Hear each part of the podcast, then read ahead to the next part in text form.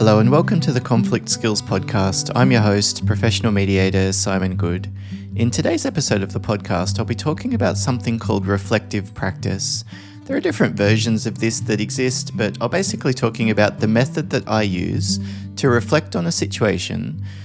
I suppose with two goals. One is to help myself to reset, to reflect on a conflict that I might have just been in and almost like find a way to process it so that I'm not carrying any negativity, you know, built up adrenaline, that kind of thing from that situation anymore. But the other goal is to improve. I want to reflect on the situation to think about potentially, I guess, how I could have done something differently, especially if the if it didn't go well, you know, if I didn't get to the desired outcome. And I'll talk. The reason that it's a topic I think is relevant for me today is because I sort of yelled at my son this morning. So I'll talk about what happened there and potentially how I now have thought about that situation through the day and what that will mean, maybe, for tomorrow. So I'll um, do it based on my own experience, but my goal is that you can see the way that I think about these situations so that in your own life, whether the conflict you're dealing with is at work or in your personal life, parenting might be a very similar situation that I'll describe. Um, I hope that maybe you'll be able to take the approach, and then if you can apply it and reflect on your own practice of dealing with conflict, well, the goal is that then that is one of the tools that helps you to improve both in your confidence as well as your competence at dealing with conflict. Before we get into that, though, I just wanted to say a massive thank you very much for listening. I've had a few emails lately from people who listen to the podcast saying that it's useful for them and they liked it. So I have to admit, that's a real high point for me. I've done the podcast now for a little while. I do it free. My hope is just that it's useful for people who listen. And so to hear that from a couple of people, I have to, it really made my day. Um, I'm not saying you need to send me an email saying that it's useful for you, but if you would like to get in touch, maybe you have a question about the something I talk about today or something else you'd like me to answer in a future episode, or a case study or situation that you're dealing with and you'd like me to talk about maybe how I would approach it from the lens of a mediator or what does the research say around a particular topic, I'm more than happy to go through that too. A lot of my day job is delivering conflict resolution training. So I'd be happy to even cover different elements like de escalation skills or assertiveness or uh, positive confrontations or high conflict personalities or whatever it is that would be useful for you. So that email address is podcast at simongoode.com. So podcast at S I M O N G O O D E dot com. Um, thank you very much for listening. Let's get into that topic of reflective practice and how we can use it to avoid the negative build-up of conflict as well as to improve. So, when I'm talking about reflective practice, I guess what I'm describing is some time that I set aside to deliberately process an event. For me, as a mediator, it might be a mediation that I've done that day and I want to do some journaling or debrief with a colleague to reflect on the situation especially if it was one that was pretty full on and I wasn't sure about whether or not I dealt with it correctly or maybe made a mistake or a misstep along the way. And uh, I guess for you, it might be something similar involving a situation that you were in. But even, I guess, the other situations when reflective practice can be useful is when you're experiencing a situation vicariously whether you're in an accidental mediator type of role, you're a team leader or a manager at work and two of your staff are in conflict, or maybe one of your kids is talking to you about conflict that they're dealing with. This same approach to reflective practice can also be useful in those situations as well, both for clearing the buildup of stress in the short term and helping us to develop a plan that would ideally help us move towards what we want, which is supporting the people involved or not being negatively affected or whatever it is uh, I guess, more efficiently. The format for doing the reflective practice is really up to you. The first step is that we need an opportunity to vent. So for me, I often grab a notebook and just write with a pen and paper. I find that that's the most helpful thing because it slows down my thinking. I can type a lot quicker than I can write with a pen. So it's sort of in a way makes me funnel this very scattered, overwhelming collection of thoughts that I'm sitting there with into a tight funnel with the pen and how many words I can write per minute or whatever. And in a way, it almost then helps me to prioritize. And what I tend to notice is that the bits that I end up writing, they mean something. Anyway, you can type, you could use your phone if you need to, although that's not ideal. Um, or maybe the other option is just talking. Some people talk to themselves in the car while they're driving, or you might get your phone out and record yourself. Maybe there is a colleague or someone, a family member, a friend you could talk to and say something like, Look, I just had a really full on conversation. Would you mind if I just do a quick uh, debrief, or would you just mind listening to me quickly so I can have a chance just to process it? Um, if you decide to talk to someone else, one of the things that I suggest is usually helpful is to let them know what you need from them. I know for a lot of people, when their partner comes to them in a marriage, for example, and talks about a situation at work, what they're really wanting is just someone to listen to them. But what their partner often does is they jump in and try to solve the problem. They give advice or make a recommendation or offer to fix it themselves. And if that's not what you want, I guess then why don't you explicitly say to them, Would you mind if I just talk this through with you? I'm not necessarily look, looking for any advice, but if you think I'm seeing something wrong or, you know, uh, maybe I've I've really missed something, then let me know. But yeah, I'm I'm perfectly fine at the moment just to let it sit and I'd actually like some opportunity to think about options before I decide about how to respond. So it's like, I'd like you to listen to me. Would that be okay? and then if they jump in giving advice, say, yeah, look, I get where you're coming from. You're trying to be helpful uh, right now. I, I suppose just it, what would be most helpful for me is just listening. How does that strike you? Does it seem like I'm over uh, overreacting or whatever it is that you're worried about that you might be doing? So let the other person know this is what you want. But this first step really just involves externalizing whatever's sitting there. It might be feelings and emotions that are built up, like I'm feeling really angry or frustrated or exhausted or overwhelmed or whatever it is, or thoughts that you're having, like I'm concerned about how it will affect other people or what does this mean for this or, you know, I just don't know what to do. And there's probably a physical layer as well. So it's just, you know, now I feel like I can't sit still and I can't concentrate or I'm worried that I'm not going to be able to switch off or whatever. So there's no right and wrong to this. It's just a chance to express yourself and spend a few minutes doing it, you know, two or three minutes at least. Four or five minutes is usually good, maybe up to 10. And the goal is just to describe what happened. They came in and said this. I felt really uncomfortable. I just didn't know what to do. I ended up saying this. They stormed out. I got no idea what they're going to do next. They just seemed like a complete nutcase to me. I'm feeling uh, really uncomfortable about the whole situation and I regret taking the job. that would be an example. Like, write all that down. And then the next step is that you step back and reflect on what you've just written. It's like meta analysis. if we're down there and we've just um, sort of prepared the field, now we need to hop in the helicopter and look up at the pattern that we've just sown in the seeds. Um, it's a chance to take the bird's eye view of all of this. And what we're looking at is the way, the story that we're telling ourselves about this. So, as you look back through what you've written or you've recorded or what you've just said to the other person and think about it, even asking them to play it back and what jumps out at them, what our goal is is to almost fill in the detail in the story what tends to happen in conflict and difficult conversations is that because these are really stressful experiences, the rational bit of our brain works at reduced capacity. And the subconscious areas of our brain, the limbic system, the amygdala, they tend to be overreactive, hypervigilant, have more influence on our behaviors, which means that we often walk away from these situations with a pretty black and white story about what just happened.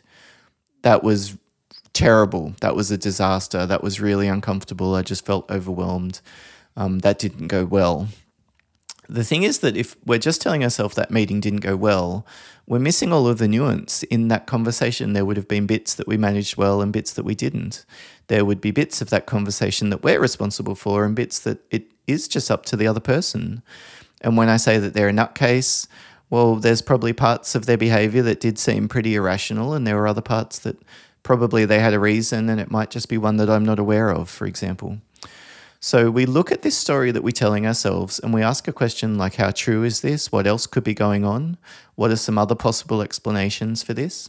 We add extra detail for the bits of the story that we might be lacking. We add context, like, you know, this is a really challenging situation for both of us to be in.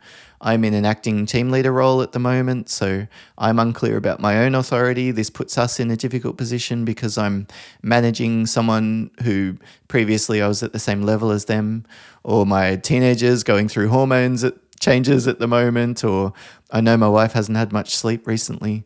We can add in the influence of context which helps us not to take it as personally. What tends to happen again when our subconscious is interpreting someone's behavior is that we think that it's all because of their intention. In other words, they meant to do it. And so, of course, then it feels really personal. Whereas when we pause and think about what else could have been going on, um, this was a really horrible day for everybody on the team. We just went from crisis to crisis. It's not surprising that everybody had their nerves frayed by the end of it and that this regular meeting that normally doesn't go too badly just went completely pear shaped. It might not be because I'm a terrible leader and I should never be the manager and I'm a complete failure and whatever else I'm telling myself, or that this person is clearly a narcissist or that I need to complain to my boss. Maybe this is just, it was a blip in the radar. I can just let this one go. Or I can think about what to do next time we're in a situation to prevent this from coming up again. So we add the themes, we add the context, we add this extra detail, which hopefully means we're not sitting there with this black and white story, which is connected to the memory. And what this is doing is it's rewiring that memory. We're creating new associations, not this simple right and wrong, black and white, it's all my fault type of story, not these single, very strong emotions like anger. We mix in a whole bunch of other stuff that was going on as well. We build in the understanding of the context.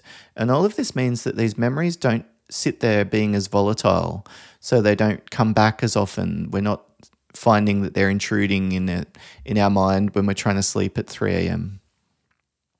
So, that in itself can be really helpful, that type of meta thinking, thinking about your thinking.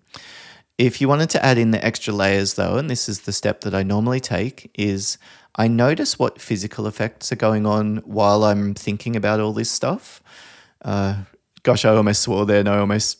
Um, I I'm I won't swear on the podcast, but I was going to say a mild swear word um, because it, it is. It's this junk that we're sitting there with, and it's toxic. There's an element of it that's sticky and stinky and corrosive. And so, after we've just been in conflict, we're sitting there often with a pretty negative buildup of physical effects. We might be shaking or feeling really tired, or our neck might be really tight, or we're just exhausted, you know, we just can't concentrate, we're flitty and scattered. Just notice that, and then that might give you information about what you need, like have something to eat, for example, or go for a quick walk around the building to burn off the adrenaline before you go back and write that complicated, stressful email. You might also ask yourself what is still sitting there in your mind, which bits of that conversation or which bits of that conflict stood out to you the most? Which memories keep coming back again and again? Was it when they were waving their finger in your face at the end of it, or was it the beginning and how nervous you felt as they sat down and that look that they gave you? That also might be a clue about there's something about that bit of the story that's still sitting there in that very black and white way. And maybe you could do a little bit more processing on that, just thinking about that again, uh, what was going on, although that felt really scary um, that actually was a situation that's important for you to become comfortable with because it will be part of your job, having recently joined the HR team. Um, and then you might think practically, what do you need to do? And there's two areas to this. What do you need to do for the situation or the issue or the other person? So, do you need to send them a follow up email or contact your boss or let HR know or uh, put some type of a performance management process into the system? Like, what do you need to actually do for the issue itself? And then also, what do you need to do for yourself? What do you need right now in terms of looking after yourself? Do you need to just take a minute? do you need to reschedule a few meetings from this afternoon? Do you need to organize your parents to look after the kids? Um, do you need to let your partner know that you might be late home? Or do you need to go home and take the afternoon off because you've got a migraine coming on? Just what do you need right now, just practically speaking? And then, given all of that, the final step is to ask yourself, what is a helpful next step that I can take? when we orient ourselves on that next step, then all of a sudden we have something tangible to focus on. We get a sense of accomplishing something. If it's, you know, rescheduling this meeting from tomorrow to a, a time later in the week or whatever it is. Uh, and then it helps us then to move on. It's like turning the page, it's starting the next chapter in the story. And again, this is something that's just really helpful for focusing our attention on that area that's going to be more productive rather than spending time ruminating about the past or worrying about what might happen in the future. So, as I mentioned, I actually used this technique to reflect on a conflict today. It was yelling at my son. he actually ended up being home from school and I was asking him to brush his teeth or do something this morning and yeah, asked him earlier than that to put his plate in the sink and even before that to pick up the lolly wrappers that he'd left on the couch from the day before. And at some stage I came back and saw that all of those things hadn't been done. The lolly wrappers were there and the plate and the teeth hadn't been brushed and he was sitting there wanting something else from me, like wanted me to help him open this other new toy or something. And uh, I just, yeah, was like, for God's sakes, Louis, like, you know, this in hindsight, this is not how I would like to manage these situations. It's so funny. I think a lot of people come to training with me and think, well, people say all the time, you're so calm, are you just a Zen kind of person? Do you ever get angry? Yeah, I get angry all the time. I'm sort of good at dealing with some conflict situations, but there's others that just push my buttons and I lose it and I overreact or I'm too nervous and end up dealing with something indirectly and sending a massive long waffling email instead of calling someone and just saying, Hey, I'm really concerned about this. What's your take on it? So that was one today. So I yelled at him and, you know, this is ridiculous, mate. It has to be give and take, and you're not give, doing any giving, it's just take with you. now, as I look back on that, even just what I've described there, it is so obvious to me how futile that was yelling it had a 0% chance of getting to any kind of a good outcome. It made him obviously upset, it made him scared.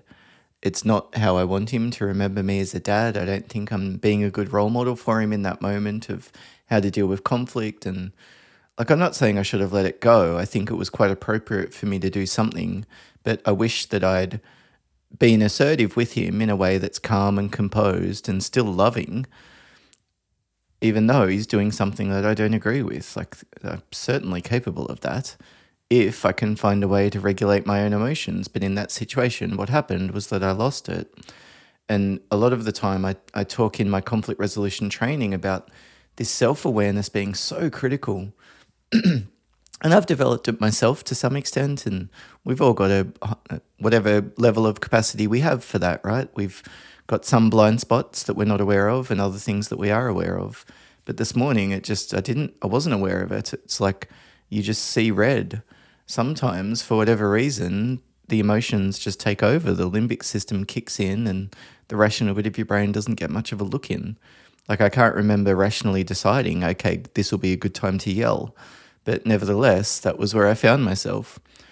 So, as I look back on that situation, for me, I just pretty much just thought it through. Although, as I've gone through that talking now, I guess that would be an example of externalizing it. What I can see is that there's a few bits where context has really contributed. Like he was home from school, I was stressed about being able to still do my work today. Um, he might have been feeling a bit um, nervous, sad, stressed about being sick. He had conjunctivitis, so it wasn't a big deal, but you know, he doesn't know that necessarily. and I can sort of see how all of those factors had led to a build-up of stress in me from way before that. So, for probably 30 minutes before, I was probably walking around like a tightly coiled spring. And so, if it wasn't this, it would have been something else. What I'm actually realizing is that I should have taken a five minutes to meditate or had a shower or something to reset my nervous system, had something to eat, so that I didn't just spill out and end up lashing out at him or, or someone else. Um, so as I'm sitting here now, what I notice is that I'm calm, but when I was telling that story, I wasn't. So that gives me a good indication, at least for me, that this has been a helpful process of just reflecting and thinking about it. If I was still sitting here shaking, or I noticed, you know, my stomach was in knots, or I needed to go to the toilet, or you know, whatever, I'd think about what does that mean I need? Is it to go for a walk and recharge, or is it just take a rest for the rest of the afternoon, or just do something really simple for dinner? um, you know, clean up and make things organized for me so I can feel a bit more settled. Just think about what I need, basically. And what's still sitting there in my mind, for me, it's guilt. It's looking at this horrible incongruence of literally being a mediation mediator and a conflict resolution trainer and like yelling about something like lolly wrappers on the, the couch. Like it's just absurd. My only hope is that in showing this to all of you, and I mean, I don't usually mind talking about stuff that I mess up in conflict, um, because it, it normalizes it. It's like we're not going to get all of this right. And if your expectation is going into a job, you become a team leader.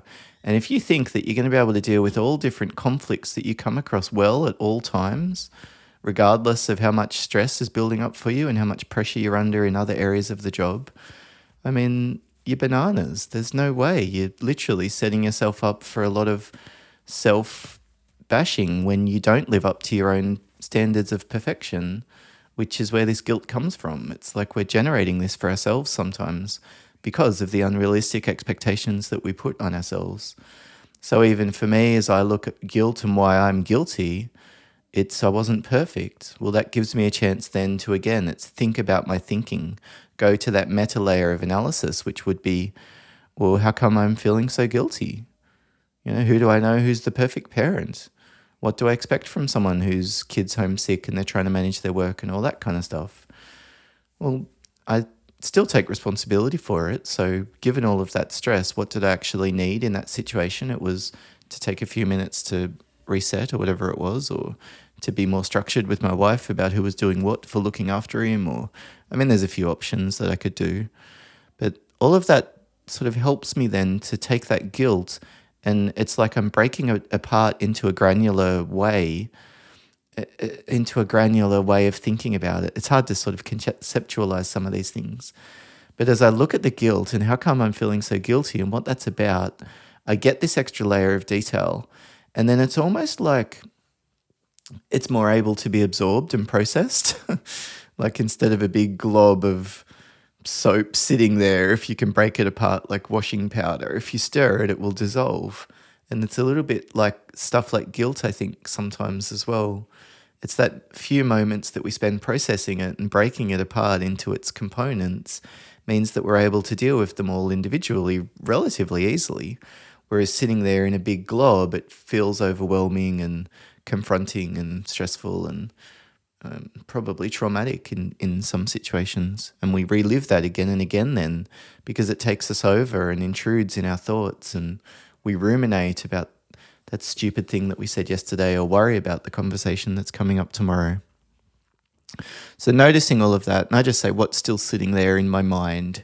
It's my consciousness. Like, what are the stories that keep getting played again and again in the cinema of my thinking? And then I ask myself two questions. One is, what do I need to do for the situation? And then the second is, what do I need to do for myself? So, with my son, do I need to apologize to him? Do I need to make it right? Do I need to go and spend some time connecting?